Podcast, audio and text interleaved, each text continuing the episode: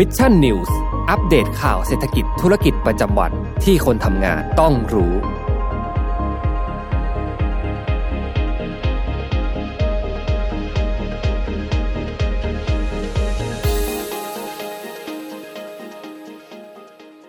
ต้อนรับเข้าสู่รายการ Mission News Live นะครับประจำวันจันทร์ที่7มีนาคม2565นะครับอยู่กับผมแจ็คธีรตินะฮะและอยู่กับน้องวาพรณัชชาค่ะ 6 โมงตรงแบบนี้มารับชมรับฟังข่าวสารสำหรับคนทำงานกันนะครับวันนี้เราก็มีข้อมูลดีๆมาฝากกันอีกเช่นเคยเนาะน้องวาใช่ค่ะวันนี้วันจันทร์ก็สีเหลืองสดใสกันมาเลยนะคะมีบางอย่างสีแดงรู้ไหมอะไรอะไรราคาน้ำมัน โอ้โหเห็นภาพเห็นภาพเลยเสาร์อาทิตย์ผ่านไปวันจันทร์เปิดมาปุ๊บเนี่ยต้องประสบพบเจอกับเรื่องของสถานการณ์ราคาน้ำมันดิบโลกที่บอกได้ว่าตึงเครียดมากๆจากสถานการณ์ที่รัสเซียแล้วก็ยูเครนเนาะแล้วก็มีปัจจัยต่างๆที่มารุมล้อมให้เกิดราคาที่มันปรับตัวเพิ่มสูงขึ้นแบบนี้นะเรียกได้ว่าตอนนี้น้องน้ำว้าจะขับรถเนี่ยคิดหนักมากๆค่ะพี่แจ๊คเห็นวันนั้นเนี่ยขับรถไปกับน้องฝึกงานบอกว่าโหน้ำมันเนี่ยแต่ก่อนนะตอนที่เราเด็กๆนะขับรถกันต้องเติมน้ำมันอะไรรู้ไหม E20 ค่ะประหยัดที่สุดถูกที่สุดนะ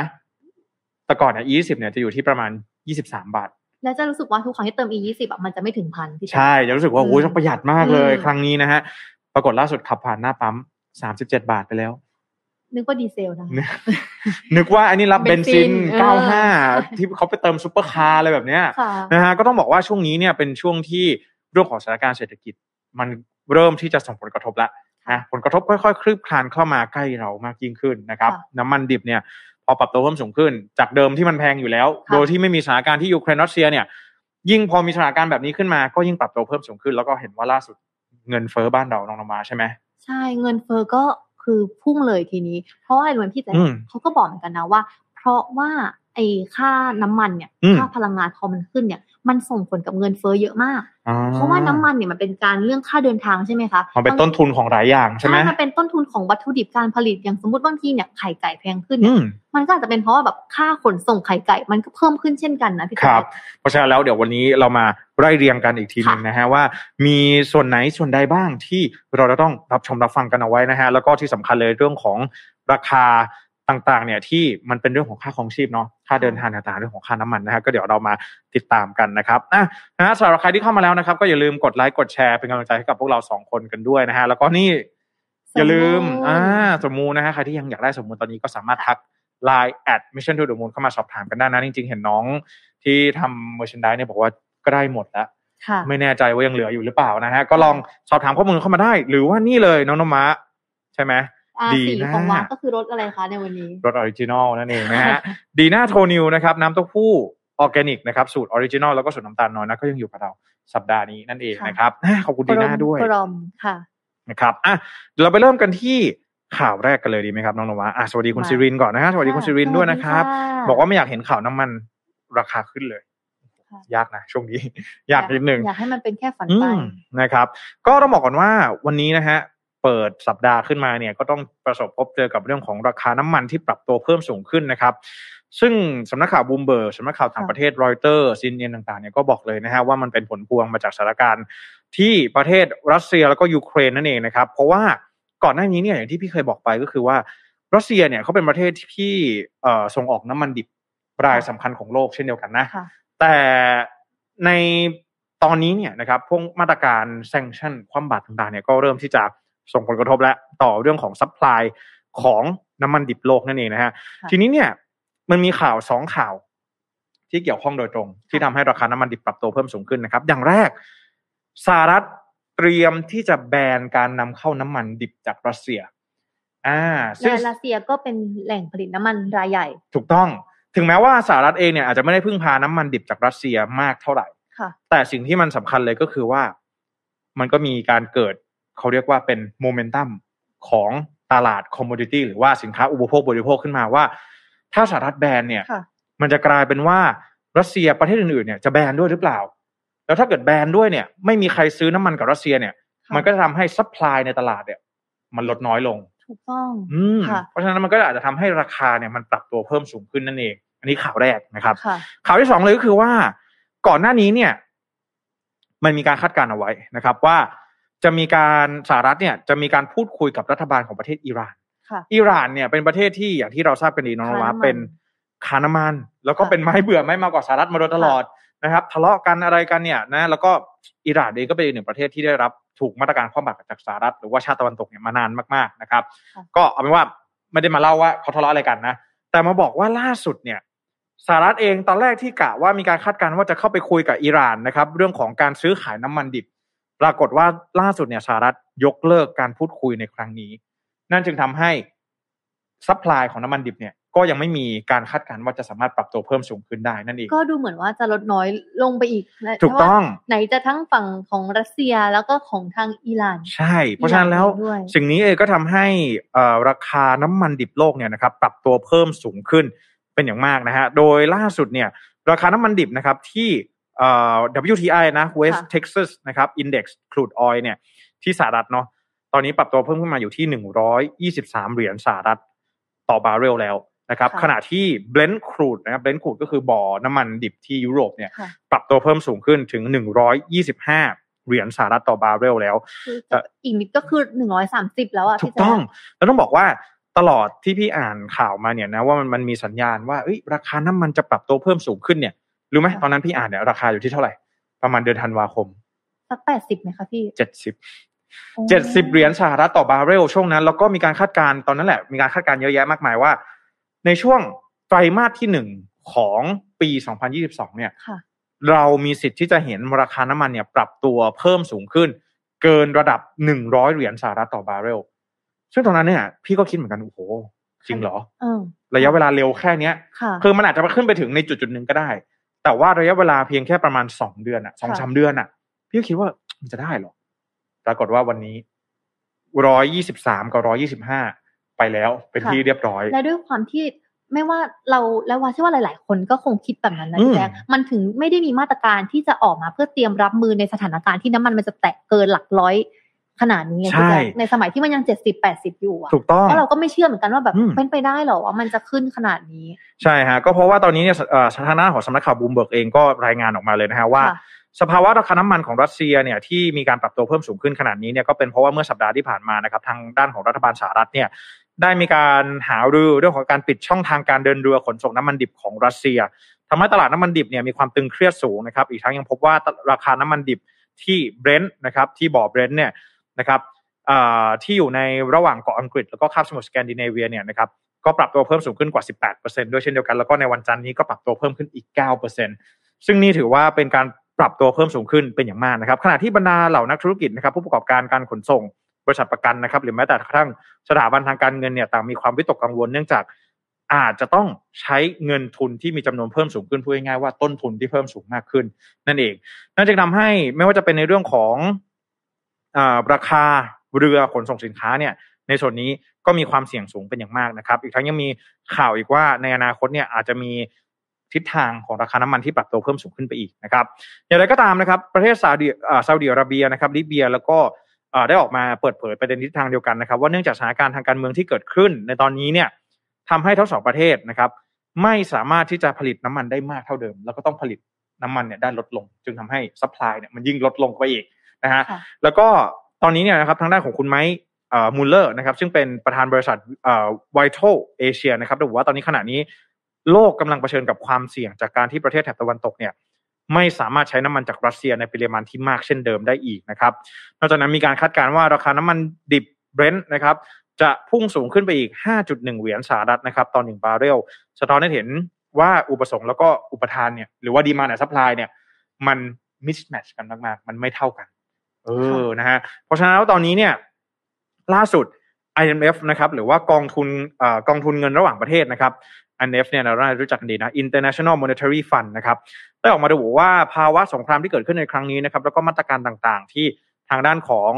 สหรัฐนะครับหรือว่าประเทศตะวันตกเนี่ยออกมาคว่ำบาตรทางเศรษฐกิจกับทางด้านของรัสเซียเนี่ยก็อาจจะส่งผลทำให้เศรษฐกิจโลกนะครับปรับตัวอยู่ในมีความผันผวนมากยิ่งขึ้นแล้วก็เสี่ยงที่อาจจะเข้าสู่สภาวะความตึงเครียดทางเศรษฐกิจหรือว่าสภาวะเศรษฐกิจถดถอยได้ในอนาคตนั่นเองนะครับทีนี้เนี่ยสิ่งที่ผมอยากจะบอกเลยก็คือว่าเนี่ยแหละถามว่าถ้าหากว่าเราอยากจะเข้าใจปัญหานี้จริงๆเนี่ยนะครับปัญหาที่เกิดขึ้นเลยก็คือเรื่องของ supply ซัพพลายมันน้อยของจะซื้อเนี่ยมันน้อยของที่มันน้อยๆเนี่ยแล้วแต่ความต้องการมันสูงเนี่ยราคามันก็แพงใช่ไหมน้องนวาค่ะเพราะว่าอย่างที่บอกกับพี่แจ๊คว่าเราประเทศตะวันตกที่เขาพึ่งพาน้ำมันจากรัสเซียเนี่ยก็คือเขายังใช้ชีวิตแบบเดิมอ่ะความต้องการมันก็เท่าเดิมแต่ตัดไปเลยแหล่งที่เรานำเข้ามาแบบนี้แล้วพวกต้นทุนต่างๆก็แน่นอนต้องปรับตัวเพิ่มสูงขึ้นแน่นอนแล้วก็ต้องบอกว่าในบรรดาต้นทุนส่วนใหญ่เนี่ยของทุกสิ่งทุกอย่างที่เรากำลังใช้กันอยู่เนี่ยมันมีต้นทุนค่าขนส่งทั้งหมดของที่เราไปซื้อเนี่ยนะฮะที่ร้านสะดวกซื้อห้างสรรพสินค้าต่างๆเนี่ยมันมีต้นทุนค่าขนส่งที่มันบวกเข้าไปกับราคาที่เราซื้อไปเป็นที่เรียบร้อยแล้วเราก็เลยอาจจะไม่ได้รู้สึกว่าเราเสียค่าส่งบางทีเนี่ยเวลาเราสั่ง Shopee เนี่ยใช่ไหมเสียค่าส่ง40บาทโอ๊ยแพงไม่เอา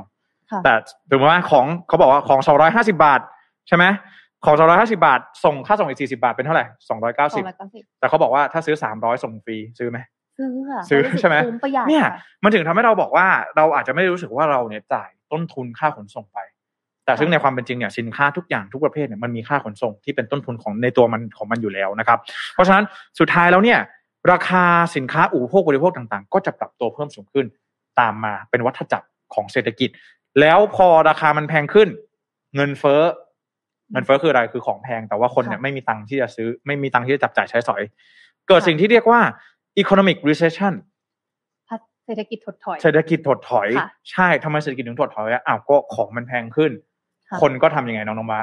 คนก็ต้องประหยัดไม่ซื้อลดลงใช่ไหมใช้จ่ายลดลงพอคนเก็บออมคนไม่เอาตังค์ออกมาซื้อของใช้จ่ายลดลงธุรกิจขายได้ไหมก็ไม่ได้ขายไม่ได้อ้าวแล้วเขาพอเขาขายไม่ได้กำไรน้อยลงรายได้น้อยลงแล้วเขาจะไปลงทุนเพิ่มหรือเปล่าพนักงานในบริษัทนั้นก็คือพวกเราประชาชนที่อยู่ในธุรกิจทุกแง่มุมแล้วเขาจะไปลงทุนเพิ่มไหมไม่ค่ะใช่ไหมจากแผนกนี้มีอยู่3คนถ้าเศรษฐกิจมันไม่ดีขายของไม่ได้เขาจะเปิดเหลือ2อาจจะเหลือ2หรือถ้าเหลือ3ก็ไม่รับคนใหม่เพิ่มทำแปลว่าอะไรเด็กที่จบใหม่ก็ไม่มีงานทำอันนี้เนี่ยคือเราจะได้เห็นวัฏจักรของเขาเรียกว่าอะไรวัฏจักรของเศรษฐกิจ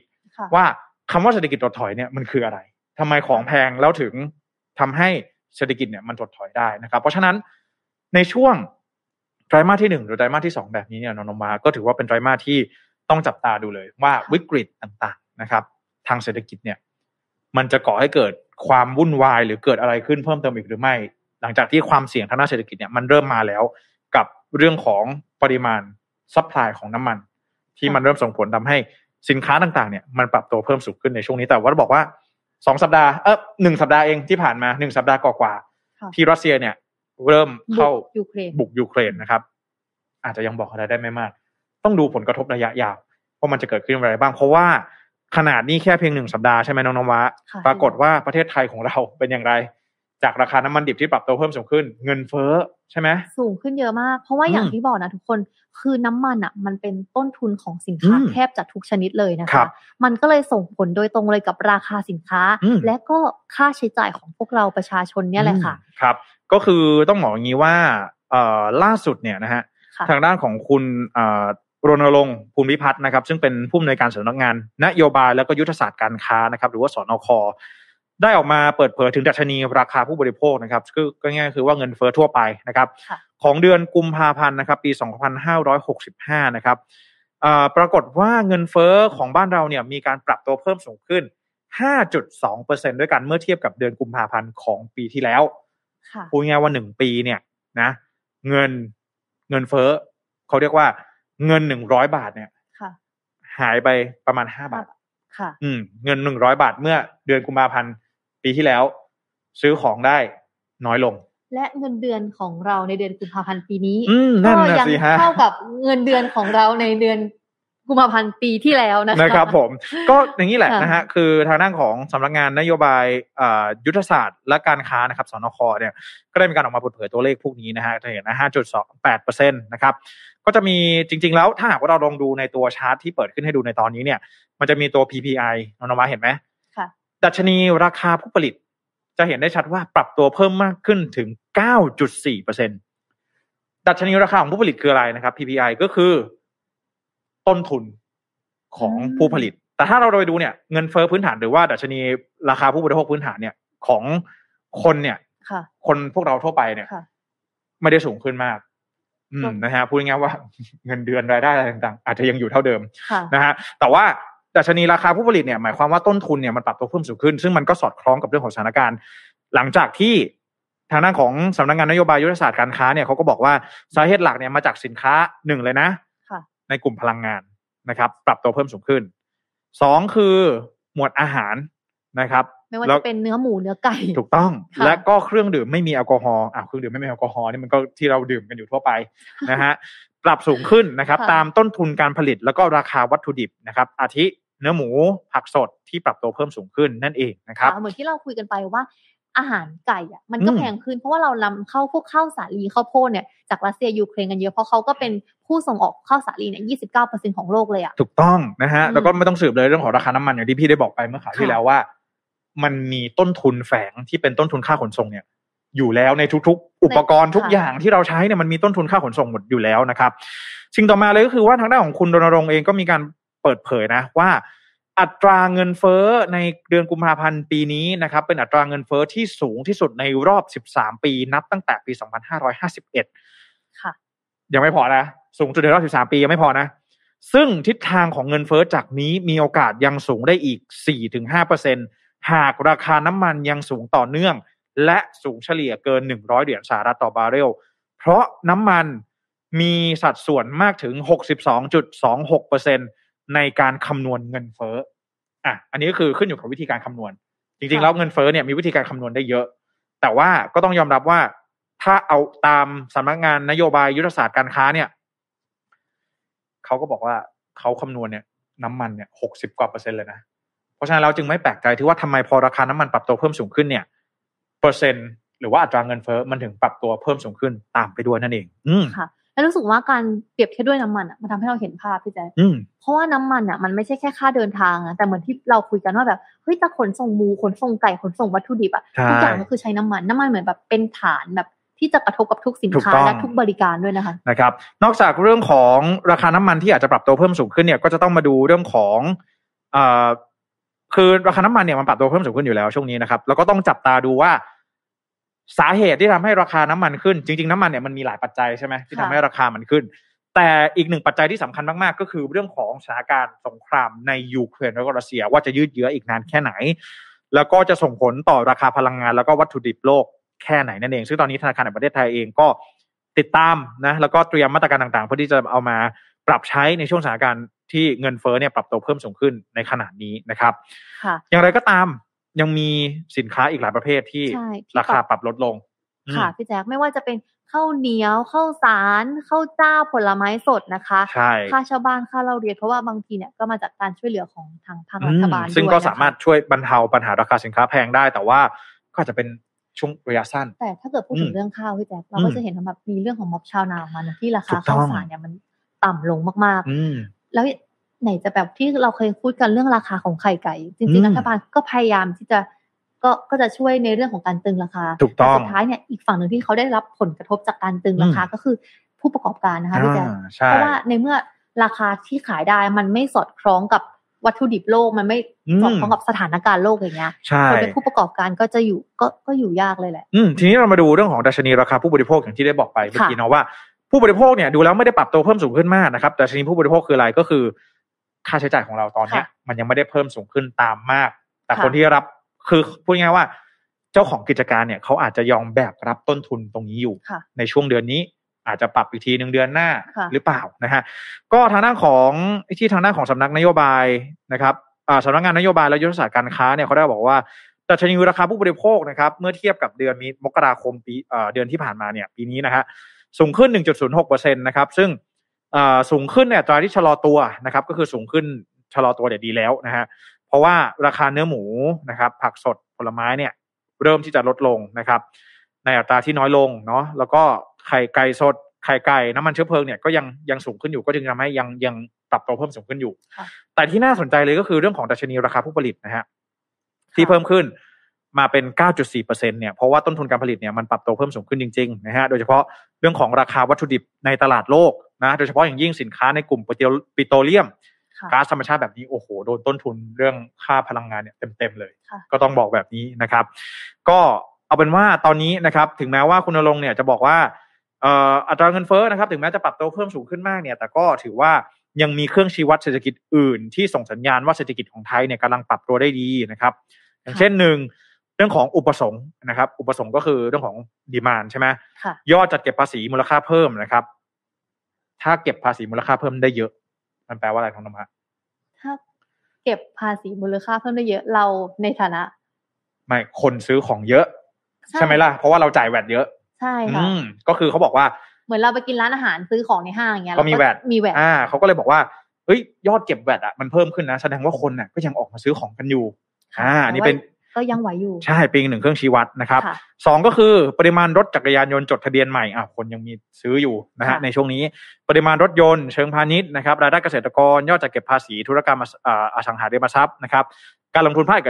เอกชนที่ปรับตัวเพิ่มสูงขึ้นนะครับขณะที่ด้านอุปทานหรือว่าด้านซัพพลายเนี่ยกำลังการผลิตนะครับต่างๆเนี่ยก็ยังมีแนวโน้มที่จะปรับตัวเพิ่มสูงขึ้นเช่นเดียวกันนะครับถึงแม้ว่าเงินจะเฟ้อแต่พื้นฐานต่างๆเขาบอกว่ายังดีอยู่อันนี้ at least เนี่ยใน paper ใน data ที่เขามีแต่ว่าต้องบอกว่าอันนี้ต้องบอกให้น้องๆว่าคุณผู้ชมเข้าใจนะว่าบางทีเนี่ยเวลาปรับตัวเพิ่มสูงขึ้นของเงินเฟ้อใช่ไหมเขาคิดมาแบบรวมๆเขาคิดมาแบบรวม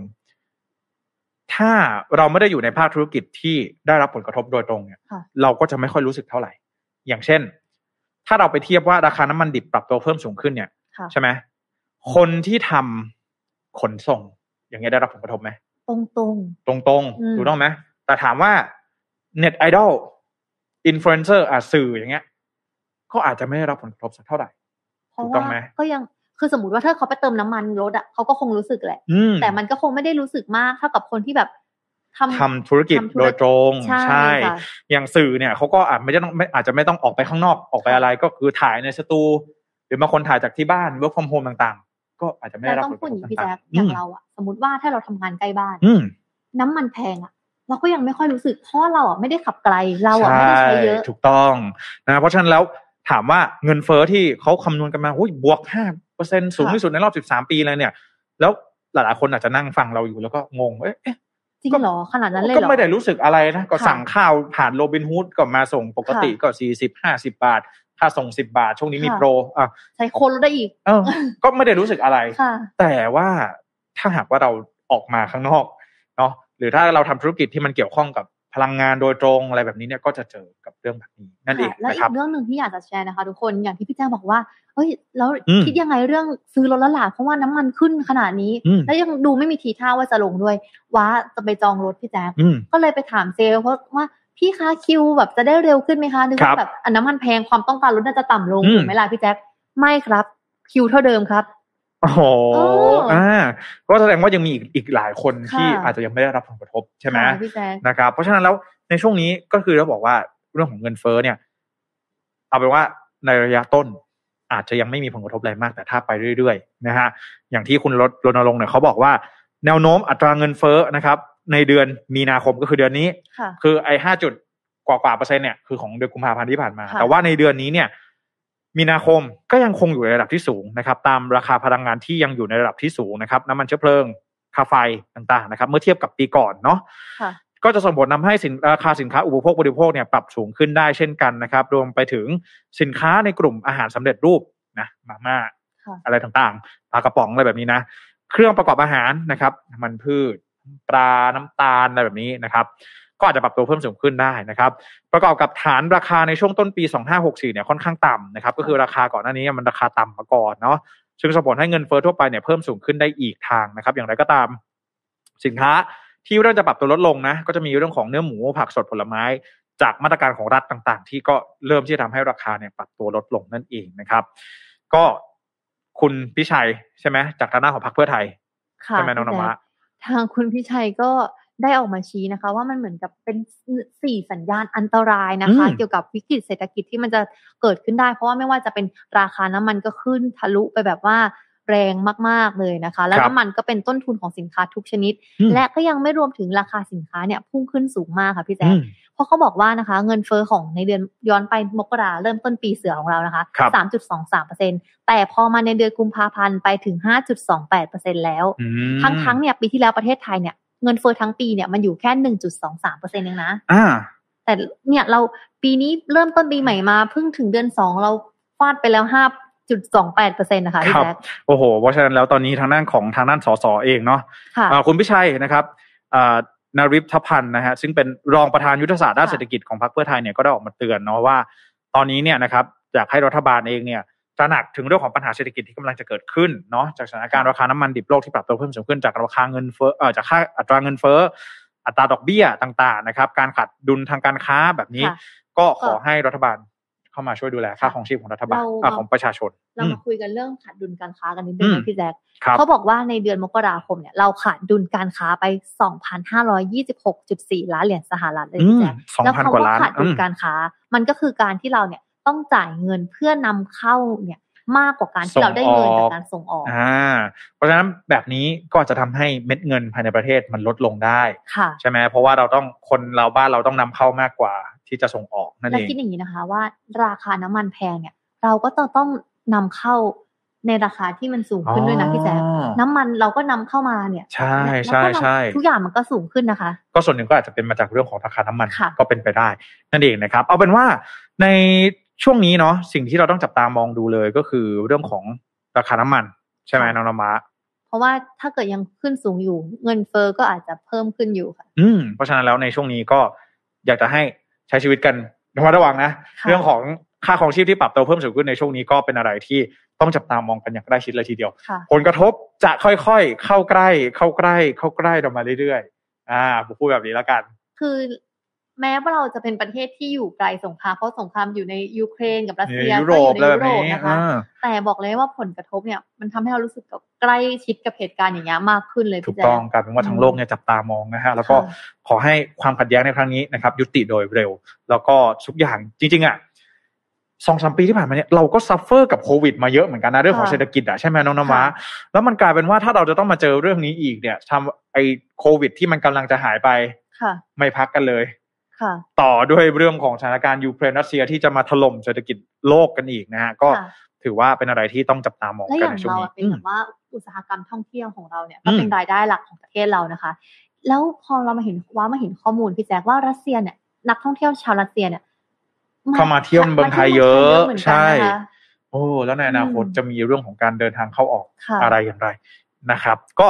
เอาฝากกันในช่วงนี้นะสำหรับเรื่องของเงินเฟ้อเรื่องของราคาน้ำมันดิบโลกนะฮะว่ามันจะส่งผลอย่างไรกับเราบ้างนั่นเองนะฮะไปกันที่ข่าวต่อมาน้องนมานี่ให้ดูเลยก็บอกแล้วไงคะว่าพอน้ำมันแพงปุ๊บใจเราก็อยากจะใช่อยากจะได้รถไฟฟ้าโอ้โหเดี๋ยวนี้จะเลี้ยวเข้าปั๊มน้ำมันไม่อยากจะเลี้ยวแล้วอ่ะโอ้โหไม่รู้ว่าทำไมชาร์จนานก็ไม่เป็นไรนะคะขอประหยัดเงินไว้ดีกว่านี่คือล่าสุดเนี่ยสำนักข่าว Financial Times นะครับรายงานว่า Sony กับ Honda เขาจับมือกันญี่ปุ่นนะบริษัทญี่ปุ่นทั้งคู่นะจับมือกันแล้วก็เตรียมนะครับที่จะร่วมกันพัฒนารถยนต์พลังงานไฟฟ้านะฮะแล้วก็คาดการณ์ว่าจะเริ่มวางจำหน่ายในปี2025แล้วก็มองการไกลว่าจะเข้าไปแย่งส่วนแบ่งทางการตลาดของรถยนต์ไฟฟ้าของ Tesla ได้อีกด้วยนะต้องบอกว่าคนญี่ปุ่นเนี่ยเวลาเขาทำอะไรเนี่ยโอ้โหน่าจับตามองนะใช่ไหมพี่แจ๊คเราแอบรู้สึกนะว่าแบบอย่าง Tesla เนี่ยก็คือจะอยู่ในโซนของอเมริกาถูกไหมถูกต้องแต่ Honda ในจุดแข็งแกร่งเขาน่าจะคือเข้าใจตลาดโซนเอเชียเพราะอย่างพอเรามองไปรอบๆรถเราเนี่ยก็ Toyota Honda ตลาดญี่ปุ่นก็คือรถญี่ปุ่นเนี่ยก็คือครองตลาดในโซนเอเชียได้เยอะมากๆนะใช่แล้วก็ได้รับการยอมรับจากผู้บริโภคทั้งในแง่ของราคาและคุณภาพด้วยนะถูกต้องแล้วก็หลายๆบริษัทเองก็มีฐานการผลิตในประเทศไทยอย่างเดียวอย่างเช่น Toyota นี่โรงงานใหญ่มากนะตรงฉะเชิงเทรานะฮะแล้วก็ Honda นิสสันอะไรเนี่ยก็มีโรงงานในไทยกันหมดนะฮะไทยเองก็เป็นประเทศที่ผู้ส่งออกยานยนต์รายสำคัญของโลกขอพูดแบบนี้นะว่าอย่าง Honda เองเนี่ยฐานลูกค้าในอย่างยกตัวอย่างในไทยเนี่ยมันก็คือแน่นมากๆไงคืออย่าง Tesla เนี่ยคือเป็นแบรนด์ใหม่แล้วคือเข้ามาเลยต้องนำเข้าด้วยแต่ Honda เป็นรถที่คนไทยก็ใช้ Honda เยอะอยู่แล้วด้วยใช้อยู่แล้วแล้วหลายๆคนก็โหใครที่เป็นสาวก Honda เนี่ยก็จะรู้สึกได้ว่านี่แหละคุณภาพของคนญี่ปุ่นจริงๆนะแล้วก็ Tesla เนี่ยก็ต้องอย่าลืมว่าบ้านเราเนี่ยต้องนำเข้านะใครจะขับ Tesla ในบ้านเรานี่นำเข้าหมดนะไม่มีโรงงานในไทยนะครับศูนย์รถใช่รถ Toyota Honda นี่หาได้ทั่วแบบทั่วมุมหัวเมืองเราเลยนะพี่แจ๊คใช่ครับก็คาดการณ์ว่า Honda เนี่ยจะพอจับมือกับ Sony แล้วก็จะมาสู้กับ Toyota แล้วก็ Nissan ด้วยเพราะว่า Toyota กับ Nissan เนี่ยเขาก็ประกาศเหมือนกันว่าเขาพร้อมที่จะเปลี่ยนการผลิต รถยนต์ของเขาเนี่ยจากพลังงานสันดาปมาเป็นพลังงานไฟฟ้าทั้งหมดด้วยนะครับในอนาคตเนาะก็ถือว่าเป็นอีกสิ่งหนึ่งเลยที่น่าจับตามองนะครับแล้วก็การเข้ามาร่วมมือของ Sony ในครั้งนี้ไม่ใช่เป็นแค่เรื่องของการพัฒนารถยนต์ไฟฟ้าเพียงเท่านั้นจริงๆเนี่ยต้องบอกงี้ก่อนว่ารถยนต์ไฟฟ้ามันจะไม่เท่ากับรถยนต์ขับเคลื่อนด้วยตนเองนะรถยนต์ขับเคลื่อนอัตโนมัติแบบที่ไม่มีคนขับออโต้ไพลอตมันไม่เหมือนกันนะแต่หลายคนคิดว่าเฮ้ยรถเราใช้พลังงานไฟฟ้าแล้วมันล้ำสมัยแล้วจริงๆเนี่ยอนาคตเนี่ยโลกเขามองไปไกลกว่านั้นเขามองเรื่องของ autonomous vehicle รถยนต์ขับเคลื่อนด้วยตนเองรถยนต์ไร้คนขับอะไรแบบนี้นะฮะSony เขาก็บอกเหมือนกันว่าเขาก็เตรียมที่จะพร้อมพัฒนาระบบเซ็นเซอร์ที่อาจจะนำมาใช้ในระบบยานพาหนะไร้คนขับกับทาง Honda ด้วยก็เป็นได้นะครับโดยเมื่อ2เดือนที่แล้วนะครับ Sony ได้มีการประกาศเปิดตัวบริษัทใหม่นะครับแล้วก็ได้มีการเปิดบริษัทใหม่ครั้งนี้เนี่ยเป็นไปเพื่อเข้าไปแย่งส่วนแบ่งนะครับตลาดรถยนต์ไฟฟ้าให้มากขึ้นเพราะว่า Sony เนี่ยเขาผลิตหลายอย่างใช่มั้ยค่ะ PlayStation กล้องทีวีอะไรหลายอย่างอ่ะนะฮะหูฟังอะไรแบบนี้นะฮะลองบอกชื่อกันมาได้นะครับสิ่งที่เกิดขึ้นเลยก็คือว่าโซนี่เองก็มองว่าเฮ้ยอยากจะสากกระเบือยันเรือรบกับเขาบ้างนะฮะก็เลยอยากจะเข้าไปเล่นในตลาดรถยนต์ไฟฟ้านั่นเองนะฮะแล้วก็เมื่อ2ปีก่อนเนี่ยทางโซนี่เองเขาไม่ได้เพิ่งมาเริ่มตอนนี้นะ2ปีที่แล้วเนี่ยเขามีการเปิดแสดงรถยนต์แบบจำลองหรือเขาเรียกว่าโปรโตไทป์เนี่ยรุ่นนี้เลย Vision S ซีดานโอ้สวยไหมอันนี้คือรถยนต์ของ Sony นะครับที่เขาได้มีการออกเป็นโปรโตไทป์มานะครับแล้วก็มีการจำลองการขับมาในปี2020เนาะทางด้านของคุณเคนนิชิโร่นะครับโยชิดะซึ่งเป็นประธานผู้บริหารของ Sony เนี่ยก็ออกมาประกาศว่าการเปิดยานยนต์ใหม่จะส่งผลให้หุ้นของ Sony เนี่ยปรับตัวเพิ่มสูงขึ้น 4.5% เลยทีเดียวนะครับแล้วก็เวลาต่อมาเนี่ยก็ได้พาร์ทเนอร์นะครับรายสำคัญอย่าง Hondaนะครับที่เข้ามาร่วมมือแล้วก็พร้อมที่จะสร้างสรรค์นะครับผลงานนวัตกรรมใหม่ๆกับ Sony นั่นเองนะฮะทางด้านของคุณโทชิฮิโร่มิเบะนะครับซึ่งเป็นหัวหน้าผู้บริหาร Honda เนี่ยกล่าวว่าการร่วมมือกับบริษัท Sony นะครับที่สร้างขึ้นใหม่ในครั้งนี้จะทำให้เกิดการพัฒนานวัตกรรมที่จะเกิดขึ้นในโลกอนาคตนะครับแล้วก็จะเป็นไปการมุ่งไปสู่นวัตกรรมแบบใหม่แล้วก็เตรียมความพร้อมสำหรับการเปลี่ยนแปลงที่จะเกิดขึ้นนะครับแล้วก็ยังเป็นการเพิ่มมูลค่าที่น่าสนใจให้กับวงการตลาดรถยนต์อีกด้วยนะครับขณะที่คุณซันชิโร่นะครับฟูกาโอะนะครับเป็นผู้วิจัยอาวุโสนะครับประจำสำนักวิจัยประเทศญี่ปุ่นเนี่ยก็ยังออกมาระบุว่าการร่วมมือกับ Honda ในครั้งนี้ถือเป็นการเลือกที่ดีนะครับแล้วก็บริษัทได้มีการประกาศที่จะหยุดการผลิตรถยนต์แบบใช้เชื้อเพลิงแล้วก็หันมาให้ความสนใจกับการผลิตรถยนต์ไฟฟ้ามากยิ่งขึ้นนั่นเองนะครับพี่แจ๊คแล้วอย่างนี้คือเราจะสามารถซื้อได้ตอนปีไหนนะเขาบอกว่าภายในปี2025จริงๆก็อีกไม่นาน3ปีเท่านั้นไม่นับปีนี้ก็แค่2ปีเองแต่ว่ารอไม่ไหวแล้วนะ น้ำมันแพงมากเลยนะฮะ ช่วงนี้ นะครับก็บอกว่า Honda เนี่ยจะรับผิดชอบในการผลิตโครงรถใช่ไหม เพราะว่าเขามีโนว์ฮาว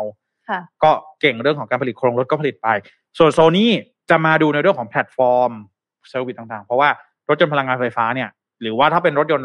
ไร้คนขับเนี่ยเขาก็จะมองว่าจะต้องมีแพลตฟอร์มก็คือพูดง่ายๆว่าจะต้องมี AI ที่จะต้องให้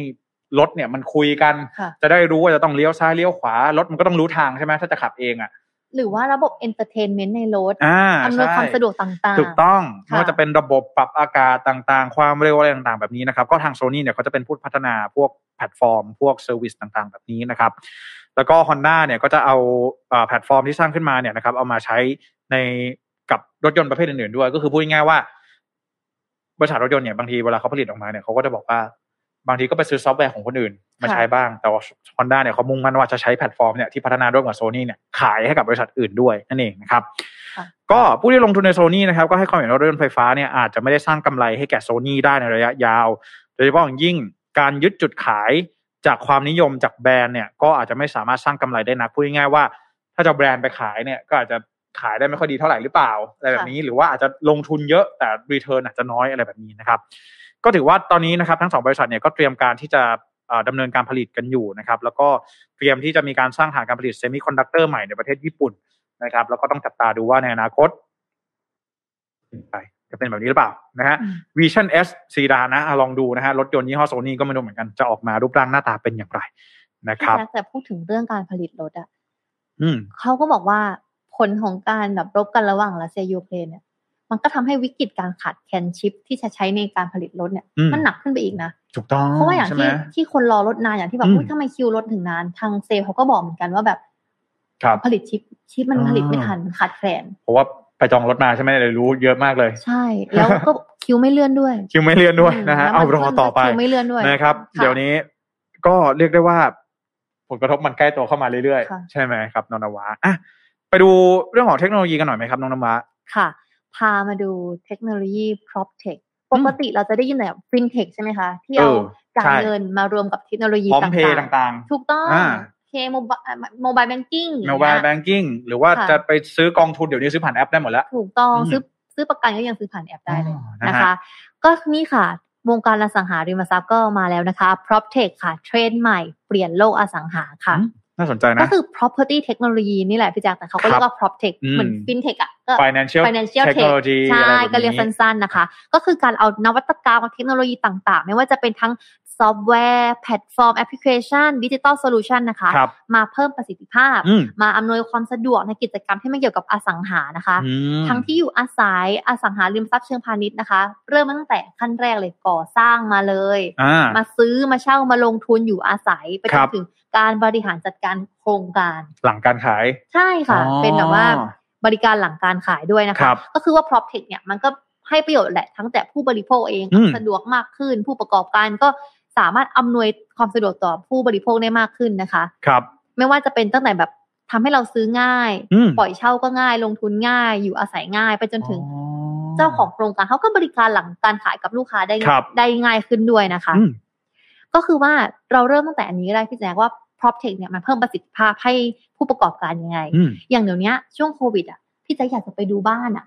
เราก็แบบเหมือนจะเจอเซลล์เจอคนอ่ะกลัวทั้งฝ่ายเซลล์ก็กลัวเราลูกค้าก็กลัวเซลล์อันเนี้ยเขาก็นำเสนอโครงการการผ่านแบบแพลตฟอร์มต่างๆได้ทำให้แบบจับคู่นายหน้าหรือผู้ประกอบการได้ง่ายขึ้นนำเสนอโครงการแบบ virtual ไงพี่แจ๊คคือแบบเราสามารถดูบ้านตัวอย่างได้ผ่านหน้าจอมือถือแหละมันก็ตอบโจทย์แบบคนสมัยนี้มากยิ่งขึ้นและยังมีพวกแบบสมาร์ทโฮมต่างๆใช่ไหมที่แบบว่าแอปพลิเคชันอำนวยความสะดวกอย่างแบบอย่างบางมีบ้านรู้ใจมีของในหลายๆโครงการขึ้นมานะพี่แจ๊คหรือว่าเนี่ยท่านฟังคนไหนสนใจแบบไปดูโครงการหมู่บ้านจัดสรรไหนแล้วชอบเพราะว่าเขามีสมาร์ทโฮมก็คอมเมนต์มาบอกได้นะคะทุกคนแบบอยากได้สมาร์ทโฮมกันหรือเปล่าพี่แจ๊คอยากได้แบบไหนอยากนะจริงๆอ่ะคือแบบเรื่องของสมาร์ทโฮมเนี่ยอันนี้บอกส่วนตัวเลยนะว่าไม่รู้ว่ามันไปถึงจุดไหนอ่ะคือไม่รู้ว่ามันทำอะไรได้บ้างอ่ะคืออยากลองศึกษาไปเรื่อยๆอย่างเช่นถ้าเป็นสมาร์ทโฮมแบบว่าเบสิกใช่ไหมเปิดแอร์เปิดไฟเปิดประตูบ้านใช่ไหมล็อกประตูบ้านต่างๆขั้นต่อมาเป็นอะไรวงจรปิดพวกนี้ไหมดูผ่านมือถือค่ะดูได้ใครมาใครอะไรหรือว่าบางทีคนมาสมมติเคอรี่มาแล้วเขากดออดเพราะเขาคุยกับเราได้ผ่านมือถือเลยอะไรแบบนี้ใช่ไหมซึ่งบอกเลยว่า proptech อ่ะมันจะทำให้เราก้าวไปไกลกว่านั้นอีกพี่แจ๊คเพราะว่าเราก็อยู่สังคมผู้สูงอายุมันก็จะมีเรื่องของความปลอดภัยต่างๆด้วยนะพี่แจ๊คที่ทำให้แบบใช้ระบบเซ็นเซอร์ขึ้นมาทำให้ว่าผู้สูงอายุเข้าห้องน้ำนานเกินไปแล้วแจ้งเตือนหน่อยอะไรอย่างเงี้ยค่ะโอ้โหนี่ก็คือเรื่องของความปลอดภัยเซ็นเซอร์อะไรต่างๆด้วยใช่ไหมแล้วก็ยังมีถึงเรื่องการทำธุรกรรมผ่านทางออนไลน์นะคะแบบ end to end transaction นะคะผ่าน proptech ได้ในเส้นทางข้างหน้าค่ะและอย่างที่ว้าบอกว่าจริงๆแล้วอ่ะมัน proptech อ่ะมันไม่ใช่แค่ธุรกิจในเรื่องของตลาดที่อยู่อาศัยเท่านั้นนะคะมันยังสามารถสร้างมูลค่าทางเศรษฐกิจให้กับธุรกิจที่เกี่ยวเนื่องด้วยเช่นในตลาดที่อยู่อาศัยอ่ะ1บริษัทรับเหมาก่อสร้างหรือว่าเครื่องใช้ไฟฟ้าอัจฉริยะภายในบ้านสินค้าอิเล็กทรอนิกส์เนี่ยมันก็เกี่ยวเนื่องกันจากการที่ว่า proptech เนี่ยนิยมมากขึ้นพี่แจ๊คเข้าใจแล้วคือเราอยู่บ้านเนี่ยเราไม่ได้อยู่กับปูนกับอะไรอย่างเดียวมันต้องมีตู้เย็นมีทีวีมีไฟมีแอร์ก็พวกคนต่างๆเหล่านี้เขาก็จะได้รับ benefit ไปด้วยที่เกี่ยวข้องใช่ไหมพวกอากาศอะไรอย่างเงี้ยนะคะแล้ววันนี้วาก็จริงๆวาก็รวบรวมมาให้นะคะทั้งหมด7เทรนด์พี่แจ๊คที่จะเป็นเทรนด์ proptech ในตลาดโลกนะคะ1ก็คือ virtual home tour ค่ะก็คือนวัตกรรมจำลองพื้นที่ของอสังหาก็คือเข้าชมรูปแบบออนไลน์นะคะมี metaverse อะไรแบบนี้ถูกก็อย่างบริษัทของ SCSE ก็ยัง CEO ยังมี metaverse ขึ้นมาเลยนะจ๊ะแล้วต่อมาก็คือ e-signing ค่ะก็คือว่าเวลาจะลงทำธุรกรรมก็เซ็นอิเล็กทรอนิกส์เพื่อให้การทำธุรกรรมต่างๆเนี่ยมันง่ายขึ้นค่ะแจ๊คและมันมีสตาร์ทอัพที่ทำเรื่องนี้ด้วยนะ Hello Sign เนี่ยสตาร์ทอัพจากซานฟรานซิสโกเนี่ยเขาก็พัฒนาแอปพลิเคชันเพื่อให้เรากรอกเอกสารลงบนอิเล็กทรอนิกส์ที่ได้รับรองในทางกฎหมายนะโอเคนะฮะ อย่างเวลาเราเซ็นโอนย้ายบ้านอย่างเงี้ยพี่แจ๊คมันก็ทำให้มันก็สะดวกสบายขึ้นคือมันต้องมีเทคโนโลยีนะไม่ใช่ว่าเราเอาปากกาเขียนไปบนหน้าจออย่างเดียวแล้วมันจะได้นะใช่ไหมมันก็ต้องมีเทคโนโลยีมารองรับความปลอดภัยทุกวันนี้เราเซ็นออนไลน์กันอ่ะมันจะดูไม่ค่อยเป็นทางการใช่ใช่ใช่ดูเหมือนกับไม่ค่อยมีผลในทางกฎหมายอ่ะแต่ว่าในอนาคตหากว่ามันมีตัวโซลูชันเข้ามาเป็นเทคโนโลยีโซลูชันก็สามารถที่จะช่วยให้เราสามารถเซ็นเอกสารต่างๆได้โดยที่เราไม่ต้องเดินทางไปหรืออาจจะไม่ต้องเสียเวลาส่งเอกสารมาเอกสารไปเยอะแยะอะไรอย่างเงี้ยเซ็นเสร็จปุ๊บก็ส่งกลับไปเอาลืมเซ็นหนึ่งหน้าทำยังไง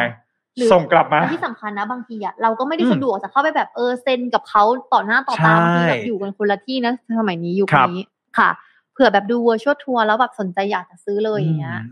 นะครับค่ะเทรนที่3นะคะก็คือแพลตฟอร์มออนไลน์สำหรับโฆษณาอสังหาริมทรัพย์ค่ะ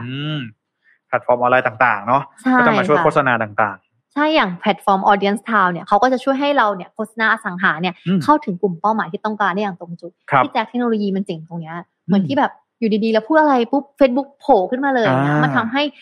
ทั้งเจ้าของโครงการเองเนี่ยเข้าถึงกลุ่มเป้าหมายได้ดียิ่งขึ้นก็คือเซกเมนต์บ้านนะพี่แจ็คโครงการขายบ้านอย่างเงี้ยเซกเมนต์เขาก็ชัดเจนนะว่าอ่ะหลังราคาประมาณนี้มันสำหรับวัยนี้ถ้าเกิดมันมีแพลตฟอร์มเทคโนโลยีเข้ามาทำให้เข้าโหแบบขายโครงการนี่อยากจะเข้าถึงกลุ่มคนแบบนี้ได้ชัดเจนขึ้นอ่ะมันก็วินวินทั้งสองฝ่ายค่ะแล้วต่อมาข้อ4พี่แจ๊คระบบออโตเมชันสำหรับการจัดการเช่าอสังหาเดี๋ยวนี้ใครๆก็อยากจะมีนี่ passive income ถูกไหมถูกต้องอย่างนอก CRM นะคะก็จะเป็นแพลตฟอร์มที่ช่วยบริหารจัดการอสังหาให้มันสบายมากขึ้นนะคะเหมือน front office ในรูปแบบออนไลน์ให้ผู้จัดการอสังหารูปแบบนึงเฮ้ยเดี๋ยวนี้อย่างเช่นสมมติเวลาใครที่มีคอนโดเนี่ยจะรู้นะว่าปล่อยเช่าทีนึงต้องทำไงต้องไปบอกผู้จัดการใช่ไหมใช่บอกเดี๋ยวปล่อยเช่าด้วยนะฝากเก็บค่าเช่าให้ด้วยเก็บสัญญาให้ด้วยคนที่มาเช่ามีปัญหาอะไรฝากดูแลให้ด้วย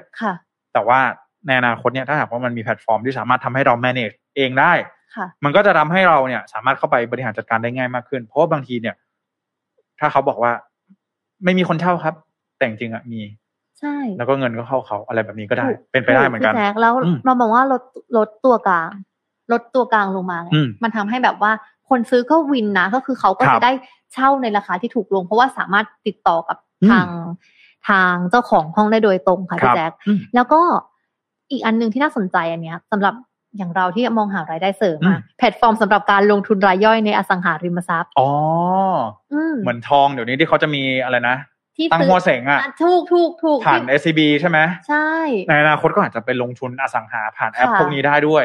เช่นเดียวกันนะครับก็เป็นเทรนด์ที่น่าจับตามองสำหรับการลงทุนเนาะทางเลือกต่างๆแล้วอีกเทรนด์ที่6นะคะก็คือนวัตกรรมบ้านอัจฉริยะค่ะซึ่งมันมีข้อมูลนะคะเขาบอกว่าผู้เช่าอสังหาใน Gen Z ก็คือ Gen ของพวกเราไหมพี่แจ๊คครับใช่กว่า 62% เนี่ยจะเลือกเช่าอสังหานะคะที่มีระบบสมาร์ทโฮมมากกว่าอสังหาที่มีสิ่งอำนวยความสะดวกแบบเดิมพี่แจ๊คเองเป็นตัวอย่างบอกมาแล้วนะพี่ก็อยากได้สมาร์ทโฮมนี่ยังไม่ถึงเทรนด์เลยนะก็เปิดเผยไปแล้วนะครับว่าเนี่ยอยากได้สมาร์ทโฮมจริงๆลองคิดดูว่าบางคนอ่ะ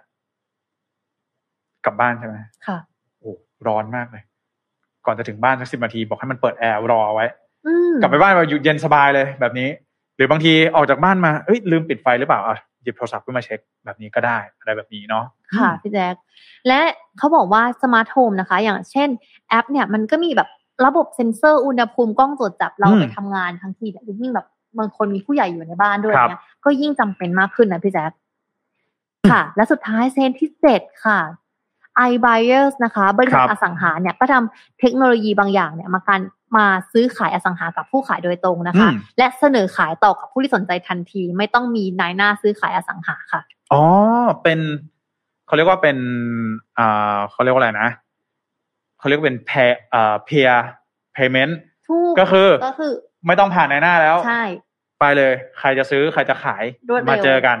ใช้อัลกอริทึมต่างๆจะใช้อะไรก็ตามแต่เทคโนโลยีก็ตามแต่จับคู่กันมาเจอกันค่ะได้หมดก็คืออย่าง Open Door proptech startup นะคะเป็นผู้ให้บริการ iBuyers ยอดนิยมในตลาดเนี่ยซึ่งเขาก็บอกว่ามันต่างจากแบบเดิมๆตรงที่ว่ามันรวดเร็วมากในการจับคู่ความต้องการซื้อและขายกว่าเดิมนะคะแล้วก็ทำให้มันสะดวกสบายมันปิดการขายได้ไวขึ้นทั้งผู้ซื้อและผู้ขายปกติเดี๋ยวนี้เราก็ดูอะไรในเว็บถูกมั้ยอันนี้คือแบบโอ้โหกว่าจะเจอกว่าจะทักกว่าจะได้คุยกว่าเขาจะตอบเราอย่างเงี้ยเคยไปช่วยคุณแม่ขายที่ ขายยังไงก็ขายไม่ออกพอฝั่งในหน้าขายปุ๊บเนี่ย3วันออกเลยมันเป็นเพราะว่าอะไรเป็นเพราะว่าเราเนี่ยไม่สามารถที่จะไปหาลูกค้าที่เขาต้องการสิ่งที่เรามีได้แต่ว่าในหน้าเนี่ยเขารู้ไงว่าเขาต้องไปหาใครต้องไปคุยอะไรกับใครยังไงถ้าหากว่ามี iBuyer ตรงนี้ก็อาจจะสามารถช่วยให้คนซื้อกับคนขายเนี่ยมาเจอกันโดยตรงได้แล้วมันก็อาจจะเพิ่มช่องทางการขายให้ได้มากขึ้นด้วยเนาะหรือบางทีเราเป็นคนซื้ออะไปดูในเว็บดูอะไรงง มันเยอะบางทีมันไม่รู้จะยังไงเหมือนกันอันนี้ก็รู้สึกว่ามันก็ทำให้ผู้บริโภคเนี่ยหาสิ่งที่ตัวเองเจอได้ง่ายขึ้นสะดวกขึ้นแล้วบอกเลยนะว่าที่ดินหรือว่าสังหาเลยเนี่ยซื้อไม่ผ่านนายหน้าเนี่ยราคาดีมากนะเพราะว่านายหน้าเนี่ยหักทีเนี่ยโหหลายเปอร์เซ็นต์อยู่นะโอ้โหแบบบางทีแบบ 5-10% อ่ะแต่ลองคิดดูถ้าซื้อเป็นล้านอ่ะโอ้โหก็สมมุติว่า 10% ของล้านนึงเนี่ยแสนนึงนะค่ะได้โซฟาได้เก้าอี้ได้เฟอร์นิเจอร์ในบ้านหลายตัวเลยนะถูกต้องนะฮะก็นี่แหละเป็นเทรนด์ที่น้องว้าวมาฝากกันสำหรับ proptech ใช่ไหมเราก็ต้องรอดูว่าในบ้านเราเนี่ยจะมีความสนใจมาพัฒนาเรื่องของ proptech เพิ่มเติมมากยิ่งขึ้นไหมแล้วก็เชื่อว่าตลาดสังหาเนี่ยน่าจะกลับมาเฟื่องฟูกันอีกครั้งนึงในช่วงหลังจากที่โควิด -19 เนี่ยหมดไปแล้วก็ยูเครนจบด้วยใช่ไหมครับก็แล้วก็หวังว่าสภาพเศรษฐกิจต่างๆนั้นจะกลับมาดูดีมากยิ่งขึ้นนะครับอ่ะจริงๆมีใครอินเรื่องแบบว่าสตาร์ทอัพเทคอะไรแบบว่าสมาร์ทโฮมในบ้านไหมคะหรือว่าตอนนี้มีใครใช้อะไรอยู่ว่าจริงๆมันเวิร์กไหมหรือว่าแบบใครซื้อบ้านจัดสรรเพราะมันมีสมาร์ทโฮมก็บอกพวกเราได้นะคะใช่ครับจริงๆไม่แน่ใจว่า Facebook มีปัญหาหรือเปล่าเพราะวันนี้ไม่มีใครคอมเมนต์เลยช่องทาง Facebook นะคอมเมนต์ได้ไหมคะมันเป็น Facebook มีปัญหาหรือเปล่าใครส่งหัวใจส่งอะไรมาได้ไหมอ่ะนั่นน่ะสินะฮะถ้าหากว่ามีปัญหาอะไรก็แจ้งพวกเรามาได้นะครับผมยังไงก็เดี๋ยวสวัสดีแฟนๆทาง YouTube กันก่อนนะครับสวัสดีคุณโกวิทด้วยนะครับสวัสดีค่ะแล้วก็สวัสดีคุณ 1 hour in a day ด้วยนะครับขอบคุณทุกท่านที่ติดตามรับชมแล้วก็รับฟังเป็นอย่างมากนะครับคุณติวเตอร์บอกว่าดีนะฮะแต่ว่ายังมาจาก YouTube อยู่นะครับใครฟังอยู่ใน Facebook นะคะส่งหัวใจคอมเมนต์อะไรกันมาบอกกันหน่อยจะได้รู้ว่าแบบยังอยู่ด้วยกันหรือเปล่าเพราะอยากรออ่านคอมเมนต์ของทุกคนอยู่นะได้ครับก็ไม่เป็นไรนะฮะสำหรับวันนี้ก็ถือว่าขอบคุณทุกท่านแล้วกันเชื่อว่าหลายๆท่านก็น่าจะฟังไปด้วยขับรถไปด้วยกลับบ้านอะไรแบบนี้นะฮะอาจจะยุ่งอยู่นะครับก็ขอขอบคุณทุกท่านมากๆนะฮะแล้วก็อย่าลืมที่ต้องขอบคุณเลยนะครับดีน่าโทนิวนะน้ำเต้าหู้ออร์แกนิกหอมอร่อยดีกับสุขภาพให้คุณออร์แกนิกได้ทุกวันนะครับค่ะแล้วอยากจะบอกว่าจริงๆอ่ะพี่แจ๊กการแบบมีน้ำเต้าหู้ดีน่าโทนิวของเราอยู่เนี่ยมันมีประโยชน์ใน2ช่วงเลยนะช่วงมาทำงานของเราพี่แจ๊กบางทีมันกินอะไรไม่ทันตอนเช้าตื่นมาสายอย่างเงี้ยอย่างน้อยมีแบบน้องโทนิวน้ำเต้าหู้ของเราเนี่ยรองท้องก็ทำให้เราอิ่มอุ่นท้องก่อนที่จะแบบว่าเสี่ยงต่อการเป็นโรคกระเพาะเพราะว่าเราติดไงกว่าจะถึงคอฟฟี่กว่าจะได้กินก็ต้องนานนะอย่างบางคนเนี่ยเขาบอกว่าบางทีคุณแม่พี่ก็จะบอกว่านอนตื่นสายอ่ะตื่นมากินนมก่อนแล้วค่อยนอนต่อใช่พอเดี๋ยวเป็นโรคกระเพาะใช่ใช่ใช่เพราะว่าวาก็เป็นพี่แจ๊คเราแบบคิดว่าเดี๋ยวค่อยกินจริงๆอ่ะแค่หยิบมาดื่มกล่องนึงเนี่ยกล่องเขากระทัดรัดมากๆแล้วก็หยิบมาดื่มก่อนดื่มบนรถก็ได้นะคะคือตอนขากลับพี่แจ๊คก็จะกลับไปกินข้าวที่บ้านกว่าจะถึงบ้านก็โอ้โหท้องร้องใช่อย่าทรมานท้องอย่าทรมานลำไส้เลยนะคะก็เนี่ยดื่มน้ำเต้าหู้กันก่อนแล้วไม่ต้องกลัวอ้วนเพราะว่ามันก็แบบน้ำตาลน้อยน้ำตาลที่ใช้ก็น้ำตาลออร์แกนิกนะคะแล้วที่สำคัญเลยคือเป็นสูตรออร์แกนิกธรรมชาติมากๆแน่นอนบางทีเรามองว่าน้ำเต้าหู้ที่มันเป็นแพ็คเกจจิ้งอ่ะมันอาจจะแบบใส่อะไรลงไปหรือเปล่าตอนนี้ดีน่าโทนิวเขาบอกเลยเป็นน้ำเต้าหู้ออร์แกนิกแล้วก็มีทั้งสูตรออริจินอลแล้วก็สูตรน้ำตาลน้อยนั่นเองนะครับน้องๆวัยเรียนอ่านหนังสือแบบดึกๆอย่างเงี้ยลองทองสักขวดถึงมีแรงอ่านต่อแล้วไม่ต้องไปทรมานค่ะบางทีเราจบที่อะไรไหมมาม่าไปเลยบางทีจริงๆเนี่ยกินอย่างเงี้ยเบาๆค่ะแล้วก็ไปนอนแล้วก็ไม่อืดท้องด้วยนะคอมเมนต์ทาง Facebook เนี่ยเริ่มมาแล้วนะฮะขอบคุณนะคะสวัสดีคุณพิมพ์วาด้วยนะครับสวัสดีคุณสุวิมลนะฮะค่ะสวัสดีค่ะสวัสดีน้องบิ๊กด้วยนะฮะคุณอัธพงษ์นะฮะสวัสดีค่ะแล้วก็สวัสดีคุณพีทนะครับขอบคุณทุกท่านมากๆที่เข้ามาเช็คสัญญาณให้กับพวกเรานะยังไงก็ขอบคุณที่เข้ามาติดตามรับชมแล้วก็รับฟังในวันนี้กันด้วยนะครับจากวันนี้พวกเรา2คนเนาะก็ขอลาไปก่อนนะฮะแล้วก็เดี๋ยวพบกับพวกเราได้ใหม่นะฮะในสัปดาห์นี้เนาะนะครับก็เดี๋ยวพบกันนะฮะสำหรับวันนี้ขอบคุณทุกท่านมากๆแล้วพบกันนะครับสวัสดีครับกลับบ้านดีๆนะคะสวัสดีค่ะ Mission News อัปเดตข่าวเศรษฐกิจธุรกิจประจำวันที่คนทำงานต้องรู้